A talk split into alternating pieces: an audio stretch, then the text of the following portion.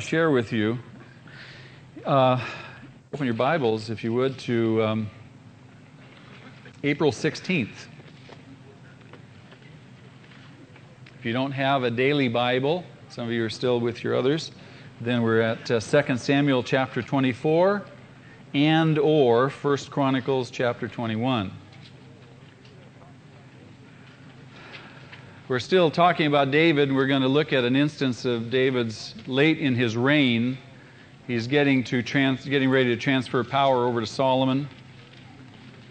And there's an incident that occurs that is rather significant. Now, we're told, if you're in the first Chronicles, chapter 21, we're told that Satan rose up against Israel and incited David to take a census of Israel in the Samuel passage, it says that the anger of the Lord burned against Israel and that God incited David to take the, census, the census. Both statements are true because God is sovereign and he can use Satan as a tool and as an instrument of his own will. So, though they seem to be at odds on the surface, they are not really. We don't know for sure why God was angry at Israel we don't know for sure over what reason uh, Satan rises up against Israel. Possibly, God could be angry with them because of the two previous rebellions. One where Absalom rebelled against his father David, and secondly, where Sheba uh, re- revolted also. But I don't think that's really the issue. The issue is David is presented with a choice. David is presented with an opportunity. We have been talking about Proverbs 4:23, which says, "Above all else, guard your heart, for it is the wellspring of life." Uh, this week, Thursday or Friday morning, it was, I forget which day, I was coming into the church, and a member of our congregation was coming out, and he and I are good friends, and uh, he said, he said, How are you doing? I said, I'm thankful. he wasn't exactly feeling thankful that day. And so I, I encouraged him. I said, How are you? thankful. I said, You got to guard your heart. You got to guard your heart. Even if you don't feel thankful, you've got to guard your heart. You've got to be thankful. Don't let the guard down. Because every time we let the guard down, the enemy is going to come in and try to sift us. We have an incident right here. David uh, has paid a, a, a, terrible price. We saw that last week, did we not? Mm-hmm. In the uh, incident with Bathsheba and Uriah. Terrible cost. Lost uh, the infant son, disciplined by the Lord, chased out of the palace by his own son Absalom. Terrible cost for not guarding his heart. And he's provided here with another opportunity to trust the Lord. But in the face of some threat, in the face of some issue that has arisen, David succumbs to the temptation to trust in his armies, to trust in his military might. And so he sends Joab, his general, out with all his uh, lieutenants to go throughout the entire land of Israel and Judah and count, take a census of those who are capable of war. It takes them over nine months to make the count. The question for us is when things threaten, even when they're not threatening to us, what are we trusting in? There's no word here that David inquires of the Lord. There's no word. If you look back a page and we examine the, the three years of famine, we're told in 2 Samuel 21 1 that in the midst of this famine, David inquires of the Lord. He goes and seeks the Lord. He says, Lord, what should we do? But now he's given another opportunity, and life is like that. God presents us with all sorts of opportunities to make decisions for his glory. To use our gifts, abilities, talents, resources For His glory. Don't we say for the kingdom? Yes. Whose kingdom do we mean? Yes. His kingdom. Do you know that, that, that all that we have has come from His hand? Everything we have has come from His hand. Our very life, our thoughts, our capacity to think, our families, our money, our jobs, our gifts, talents, abilities, you name it, on and on and on. All of this comes from His hand. Now, why does He provide these things? For us merely to indulge ourselves, to use them as an, as, a, as an end in themselves, or as a means to an end? A means to an end. What's that end? His glory, the expansion of His kingdom. Think about this. There is no greater thing that you and I can do. There's no more awesome opportunity that you and I can be involved in than the expansion of the kingdom of God.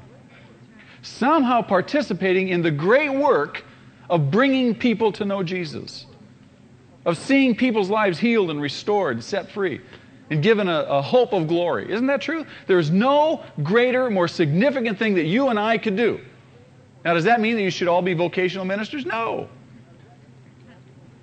But it does mean that we need to recognize that everything we have is from God and it's been given to us for a specific purpose. It's not an end in itself. It's not an end in itself, and, and these things are not given to us, these gifts, abilities, whatever it is, they're not for us to indulge ourselves in.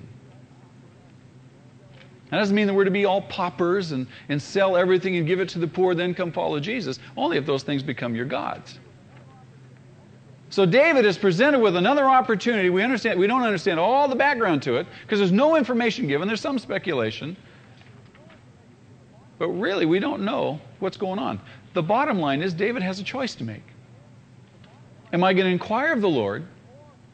Am I going to go to the Lord and trust in him or am I going to let my guard down and go number the men and make sure I have a strong army? What am I trusting in? What am I trusting in in my life? So he tells Joab to go count all the fighting men. He comes, Joab comes back after nine plus months and he tells David there's 1.1 million roughly of men who can wield a sword. Then I want you to notice something. Joab doesn't even complete the count we're told that he doesn't even include Levi and Benjamin because the king's command was repulsive to him. He couldn't even finish it because it was just too grievous to him. In fact, earlier on, when David gives him the command to do it, Joab objects. He says, We shouldn't do this thing because it'll bring God's wrath on us. David, you're looking just to trust in the army. You're looking just to trust in the stuff your own abilities, your own talents. We have to go before the Lord and inquire of Him. And then we're told that the command was evil, not just in the sight of Joab, but also in the sight of the Lord. And so God punishes Israel. You say, well, that's unfair. Why does God punish Israel if it's David's decision not to go inquire of the Lord? Because I think that it's instructive for us to see that the decisions you and I make impact other people's lives. And when you and I don't inquire of the Lord, there is effect. Oftentimes, a negative effect. When we go rushing off, trusting in the resources that, that we can assemble, that we can put together, we can bring together, In all your ways, acknowledge him, and he will make your way straight. Don't lean on your own understanding. This is becoming so powerfully real to me more and more and more. Inquire of the Lord. Be willing to wait upon the Lord. Because as we do, certainly things are going to get a little scary. Certainly we're going to have to deal with our impatience. But, but the whole exercise, I am utterly convinced, is designed to teach us to wait upon Him and to trust Him in the face of sometimes very scary circumstances. God wants us to learn to trust Him. Any parent understands that. Any parent understands they want their kids to trust them and not to rush off foolishly trusting in their own devices, their own limited abilities to try to accomplish something that they'll never really able, be able to accomplish. Am I making sense to you? And so we see here an account. Now listen, you'd think David would have learned by now, wouldn't you? A man after God's heart. He does learn. But he's still imperfect. And he's still flawed. And there's still going to be times when he lets his guard down and the enemy can come in and sift. And all of this is for our benefit, that we might learn. Peter says, be on your guard. And the idea behind the Greek is continuously be on your guard, not just once in a while. Always be on your guard. For why? Your enemy, the devil, is roaming about like a roaring lion, seeing who he can come and sift, devour. So we've got to be on our guard. Keep our guard up. Above all else, guard your heart. So when I told my friend, I'm thankful, I meant it. And there are times when I don't always feel thankful, but I'm still going to say, I am thankful because I am thankful. I'm going to keep my guard up. And he's banging on my door. He wants to get at me. And I know it. But I'm keeping my guard up. You aren't getting in here. You aren't going to come and sift me.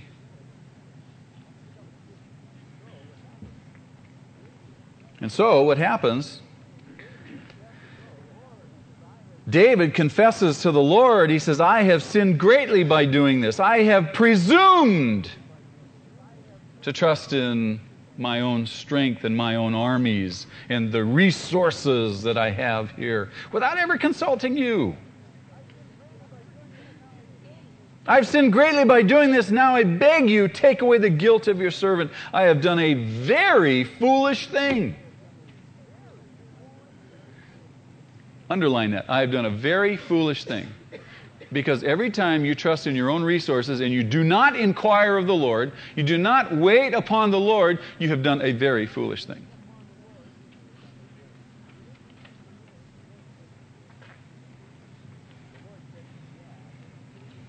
The Lord said to Gad, David's seer, another one of the prophets, Go and tell David, this is what the Lord says. I am giving you three options.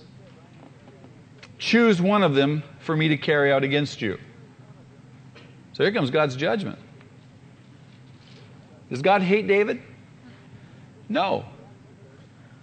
When you discipline your children, do you hate them? No. But you know they've got to be disciplined. I told my son the proverbial statement. Every parent t- tells his kids, This is going to hurt me more than it's going to hurt you. It didn't compute with him, just like it didn't compute with me when my dad said it to me. It grieves the Lord to have to discipline us. But it's vital because if He doesn't, we will not divest ourselves of our foolishness. The foolishness is bound up in the heart of the child and is driven out with the rod of discipline. Same thing is for us. So here comes some discipline. God's going to discipline David. He's going to show him that his choice to not trust in him, to not inquire of him, is a costly choice. He's the king, he's the head, he's the leader. So Gad went to David and said to him, This is what the Lord says take your choice. Three years of famine Three months of being swept away before your enemies with their swords overtaking you, or three days of the sword of the Lord, days of plague in the land, with the angel of the Lord ravaging every part of Israel. So he's got three years, three months, or three days of destruction to contend with. God is just going to demonstrate to him look at, in three days, three months, or three years, I can take away whatever you've been trusting in. You've got an army of 1.1 million? I could decimate it. You've got to learn to trust me. The rich young ruler. What good thing must I do to be saved? Jesus said, Get rid of your idol. What was his idol? Money. Get rid of that which you're trusting in. Get rid of all your money. Go give it all to the poor. Sell everything, give it all to the poor. Then you can follow me. Let's go to David's response. This is great. David said to Gad, I am in deep distress. Oh, I'm bummed, man. This is, this is a bummer. Let me fall into the hands of the Lord, for his mercy is very great. You know what he's saying? I'm not going to make the choice. God, your will be done.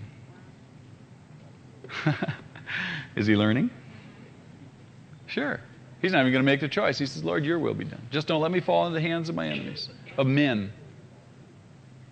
Whatever discipline you choose, I'll submit. That's what he's saying. We want to minimize it. We say, well, let's see, what's going to be least costly? And we try to nip the corners and, you know, rather than saying, Lord, your will be done. You know best. It takes courage to say that, your will be done. Most of us, when we say it, sometimes I, don't, I doubt very seriously if we really understand what we're saying. Because if we did, we'd be hard pressed to say it. God, your will be done. Those words caused me to tremble.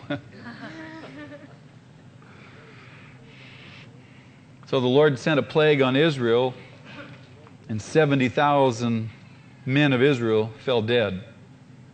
Now, it, it doesn't reflect it in the New International Version translation, but in some of the others, uh, we have insight that, that God cut short the plague from three days to one day.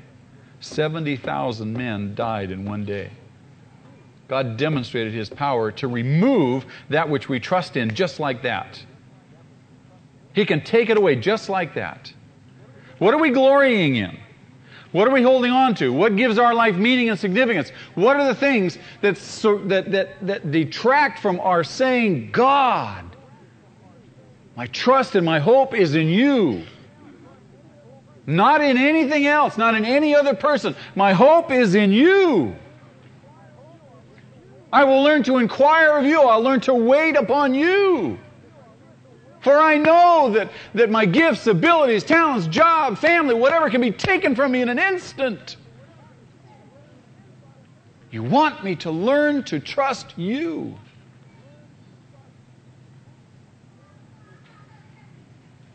I fear God in a healthy way. He is an awesome God. And He's not unrighteous. He's not mean. He's not a curmudgeon. But He loves me and He knows what is utterly, absolutely best for my life. Just like in some small measure, I think I know what's best for my son. And I am determined to work out my will for my son's life as I understand it the best. And God is determined to work His will out in my life. Sometimes I learn hard. Sometimes I learn costly. Doesn't always have to be that way, you know that? Doesn't always have to be that way. So the plague comes, and we're told that God sent an angel to destroy Jerusalem, even. I mean, the plague is coming over the whole land, and it's approaching the holy city, Jerusalem. But as the angel was doing so, the Lord saw it and was grieved because of the calamity and said to the angel who was destroying the people, Enough, withdraw your hand. Halt after just one day. And the angel of the Lord was then standing at the threshing floor of Araunah, the Jebusite. It just so happens that the threshing floor of Araunah, the Jebusite, happened to be on Mount Moriah. You know, remember, do you remember another event that happened at Mount Moriah? A guy by the name of Abraham took his boy, his only boy, up there, offered him to the Lord. This is, this is wonderful.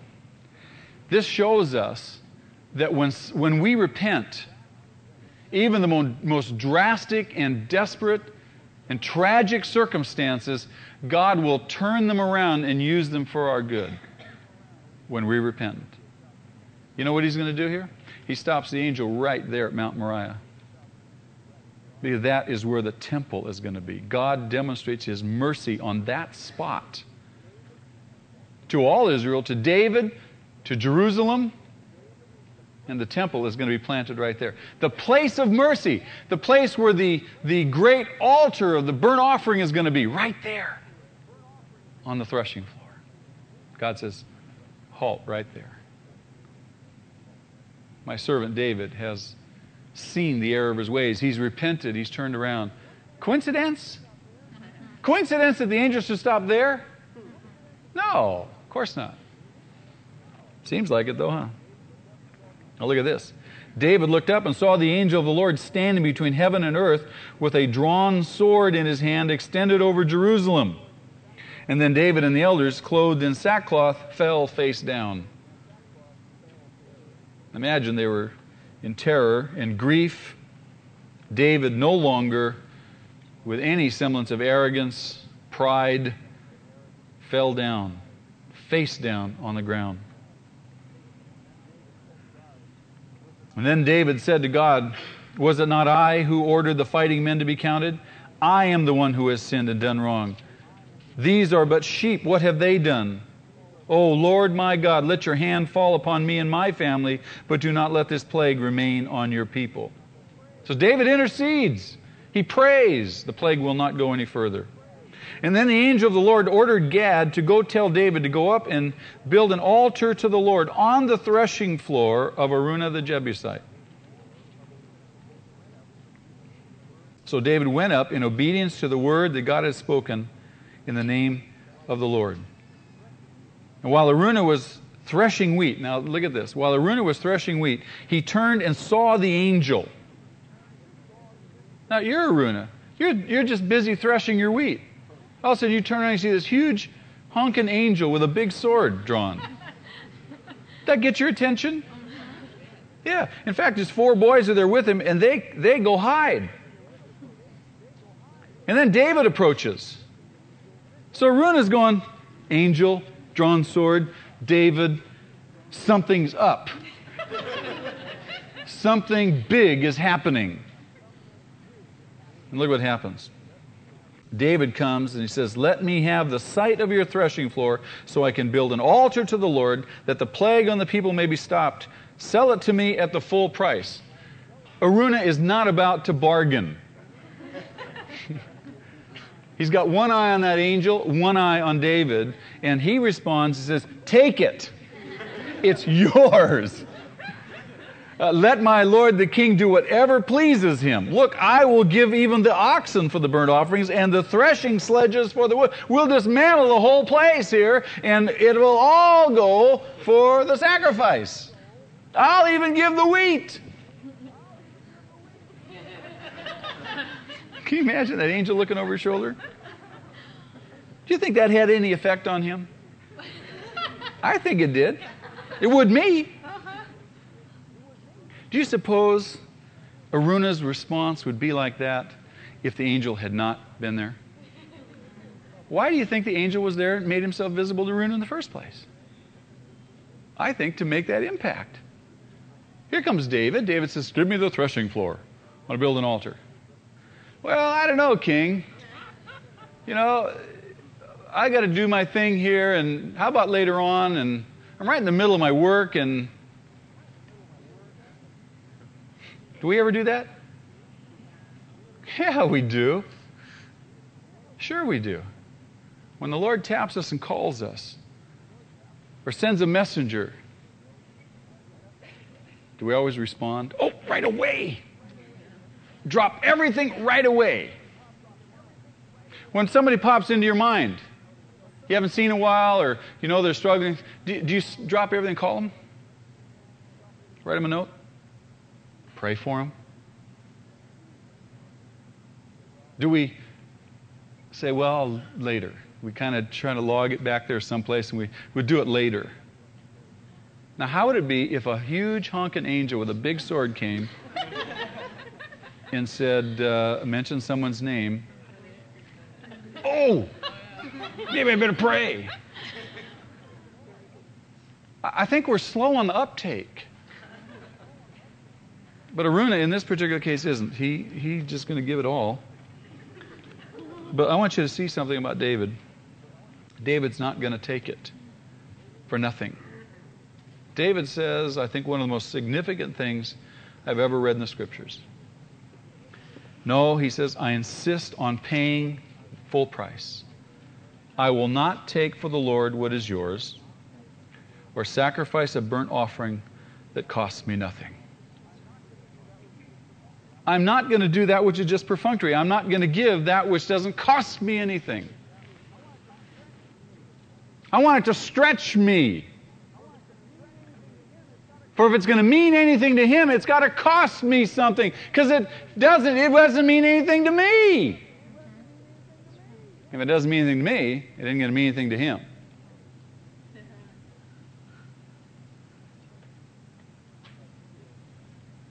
Sometimes we give real inexpensive gifts. We have a word for that. It's called cheap.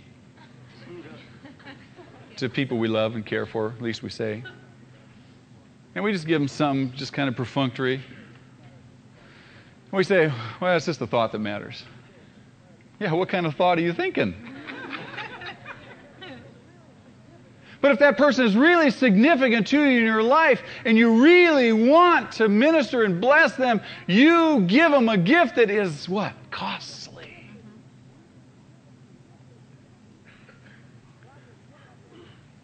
God has given us everything. Everything. And He's given us everything, as I said earlier, to give them back to Him, to use them in His service. And how do we do it? in a very casual, convenient manner, that which is easy for us to do, or that which is costly. Do you know that God gave us these Bibles? Do you know that? God gave us these Bibles. He put it in F. LaGard's head to write this daily Bible. Then he came along after the Bible was printed and put it in my head that we should read this Bible. And you know what? Can you imagine this? There are still some in the body who are not reading it. There are still some, even probably maybe one or two here tonight. I want to ask for a show of hands who are not stretching themselves to read three to four to five pages a day. You, can you imagine that?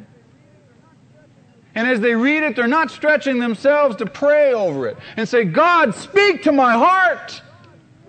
These 15 minutes that I'm giving you.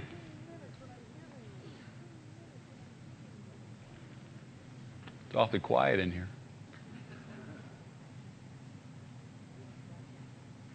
He's given us all sorts of resources. We recruited, thank God, 100 people last weekend for our high school, junior high and high school ministry. At least 100 people who were interested in looking. We don't know how many people really come out of that. We're recruiting all weekend for our puppet ministry. We're recruiting uh, early, next month for our children's ministry. We need over 200 people to work with our children.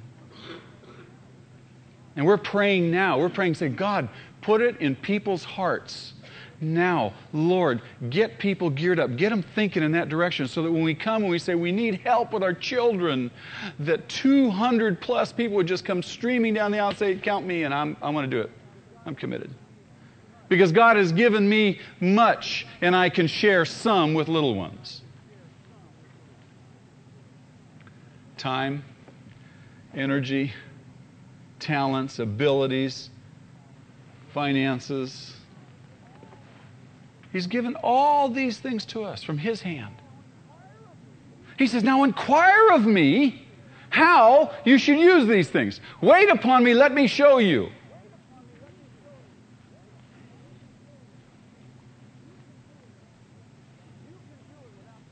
If you can do it without stretching, God isn't in it. He didn't talk to you. I'm convinced of that. I'm convinced of it because God wants to do great and mighty things through his people. Great and mighty things. So that everybody knows it's God, not just us. And so it requires that we step out there by faith. Whoa. Faith. Oh, oh that's nervous territory. Faith. God wants us to trust Him for great and mighty things. Great and mighty things. Great and mighty things. Only the things that He can do. Paul said, It is not I who live, but it's Christ who lives in me. This life that I live in the flesh, I live by the power of Jesus Christ. And so you and I, we say to the Lord, I'm not going to offer you a sacrifice that doesn't cost me anything. Lord, I want to serve you with whatever it is you put into my hands. I'm not satisfied with just coming to church and sitting. I'm not satisfied with just keeping my mouth shut in the workplace. I'm not satisfied with keeping my mouth shut in my neighborhood. God, I want to do something significant. I want to be involved with you in something significant, something that I'm in over my head that I can't do. Whoa. Is this guy serious? Yes. God's serious. I love, I love that sentence that David says.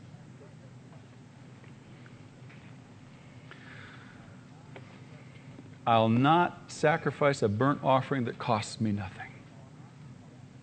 I'll not sacrifice a burnt offering that costs me nothing. Then the whole rest of the section is, is talking about the temple being built on this site. David all of a sudden realizes that God wants the temple built right here, the place where he will be worshiped, the place where the, the whole nation would come together.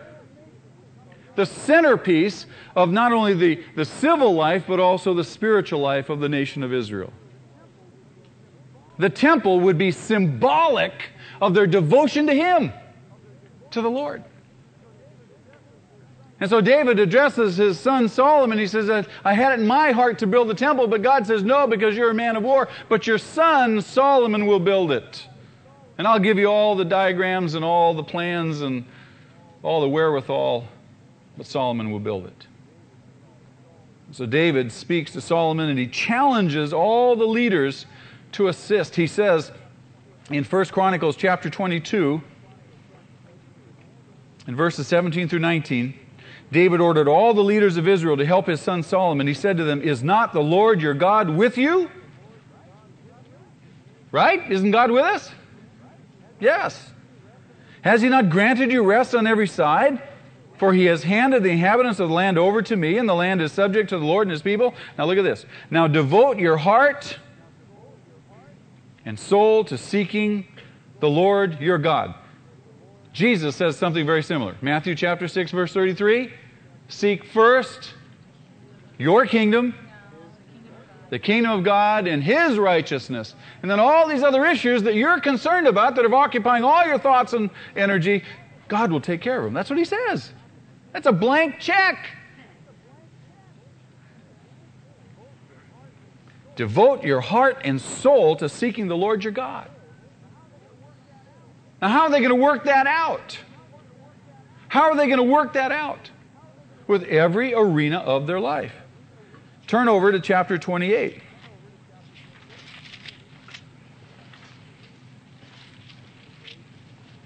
April 18th. After David arranges for the transition between he and his son Solomon, he arranges all the, the sectors of the government and then we see that he calls a, a, a, meeting, an assembly, presents, da- presents Solomon once again. And then David challenges not only his son Solomon, but also the people. And it's all focused around the building of the temple, the church. this is, we are the church. Now, we happen to house ourselves in a building. We've got to have a building, We've got to have a place to meet. But we are the church. And as David challenged Israel to participate actively and sacrificially in the building up of the temple, so also we must challenge ourselves to be actively involved in the building up of the temple of the Holy Spirit. Not just one body, but many come together. Does that make sense to you? And he says, throw every resource into it. Throw every resource into it. Don't hold back anything. In chapter 28, verses 9 and 10, he says to Solomon, his son, Serve God with wholehearted devotion and with a willing mind. For the Lord searches every heart and understands every motive behind the thoughts. If you seek him, he will be found by you. But if you forsake him, Consider now, for the Lord has chosen you to build a temple as a sanctuary. Be strong and do the work. Be strong and do the work. Be it formal or informal ministry. Wherever you find yourself, prayerfully considering, seeking God, Lord, how can I be used right here? How can I blossom where I'm planted? I don't want to have to go through years of seminary. How can I blossom right here? How can you use me right here? Inquire of the Lord. And understand that when He speaks to you, when He guides you, when He gives you a vision of something He wants you to be involved in with Him, it's going to be bigger than you. It's going to be bigger than you. We look for that which is easy. We look for that which is easy that we can do. It won't create too many ripples, too much inconvenience. But When God says something, you go, oh, that wasn't God. There's no way that can happen. Oh, yeah? Give him a try. Take a step of faith. Woo-hoo, here we go. So he encourages Solomon, and look at this. Then he turns to all of his people and he says this. Chapter 29, verse 1. Then King David said to the whole assembly, My son Solomon, the one whom God has chosen, is young and inexperienced. In other words, he needs help. The task is great because this palatial structure is not for man, but for the Lord God. No one person can build the kingdom of God. The task is great. Everybody's got to be involved. Everybody's got to be committed. Not just the fabulous 400. Everybody. If you name yourself a Christian, and you appreciate the fact that you have eternal life, your sins are forgiven, and God calls you to participate actively and vitally, forcefully, if you will, into the furtherance of the building up of the kingdom of God, the church of Jesus Christ. He says, With all my resources I have provided for the temple of my God. With all my, with everything I have at my disposal. I didn't hold back anything. Gold for the gold work, silver for the silver, bronze for the bronze, iron for the iron, wood for the wood, etc., etc. All of these, he says, in large quantities. And besides, in my devotion to the temple of my God, I now give my own personal treasure, that which I've set aside. I give my own personal treasure. Not just the spoils of war, not just what's in the temple treasury, not just what's in the treasury of, of Israel, but I give my own personal treasure out of my devotion to the temple of my God. And he says, Now, who is willing to consecrate himself today to the Lord? Who's willing to follow my example? He says. Who's willing to come after me? and be stretched because they're devoted. Because they're devoted. Who is willing? Anybody? And we're told, and then the leaders of families and the officers of tribes of Israel, the commanders of thousands, commanders of hundreds, the officials in charge of the king's work gave willingly. After David's personal example, after what they'd seen God do in his life, after his testimony of faith, who could hold back? Who could indeed hold back? And they, they just they run forward.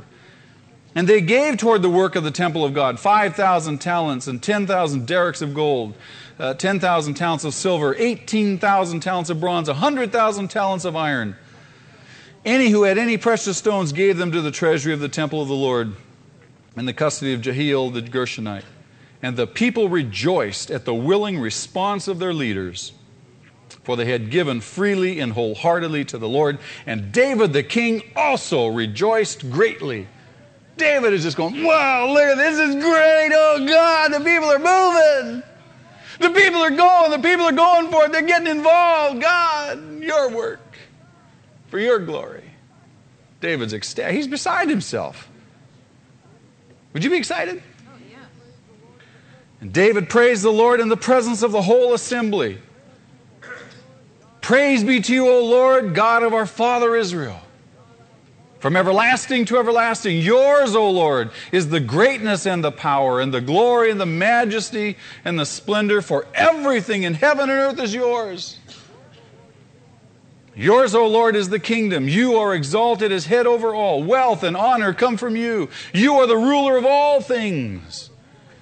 In your hands are strength and power to exalt and give strength to all. Now, our God, we give thanks to you and praise your glorious name.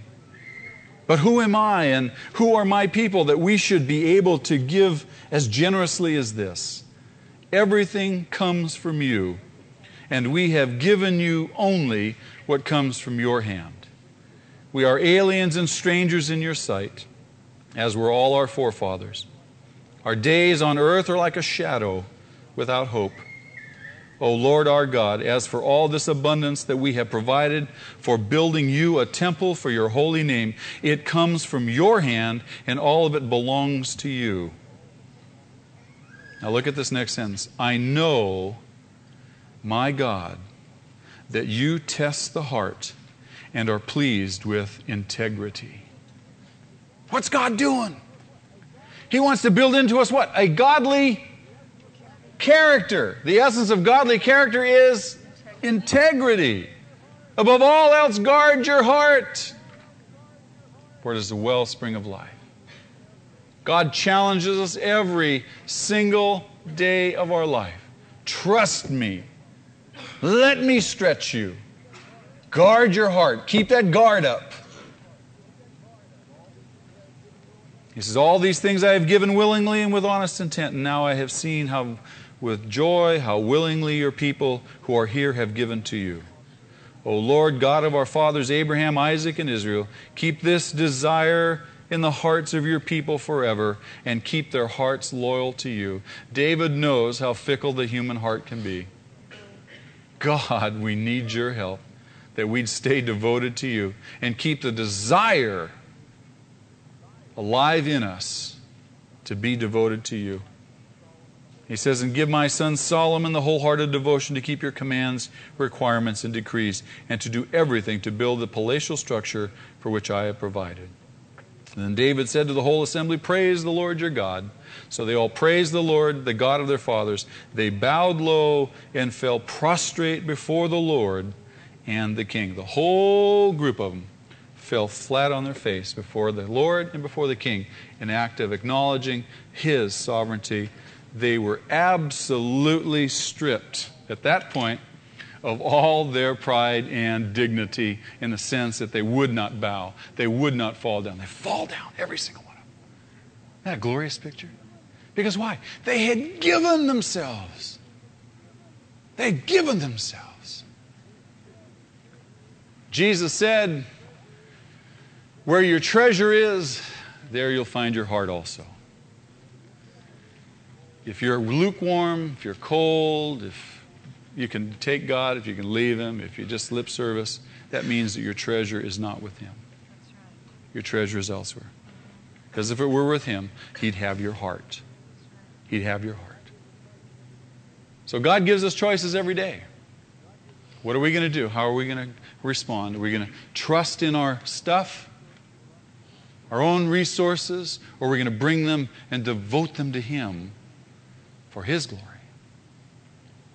Amen? Amen. Pray, pray with me.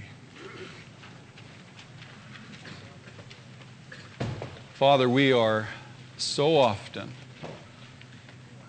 slow to hear. There is so much that distracts us, clamors for our attention, clamors for our energy, so much that seems to just almost subtly creep up and begin to take priority over the things of your kingdom. And Lord, we find ourselves just coming to a place where all we do is come to church. And sometimes we can't even make that. And that's the extent of our worship. That's the extent of our involvement. God, I pray that you would deliver us from that.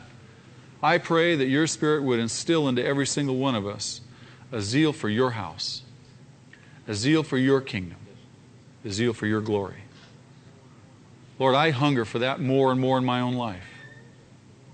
Lord, I know that when we ask for these things, you look into our hearts to see if we really mean them.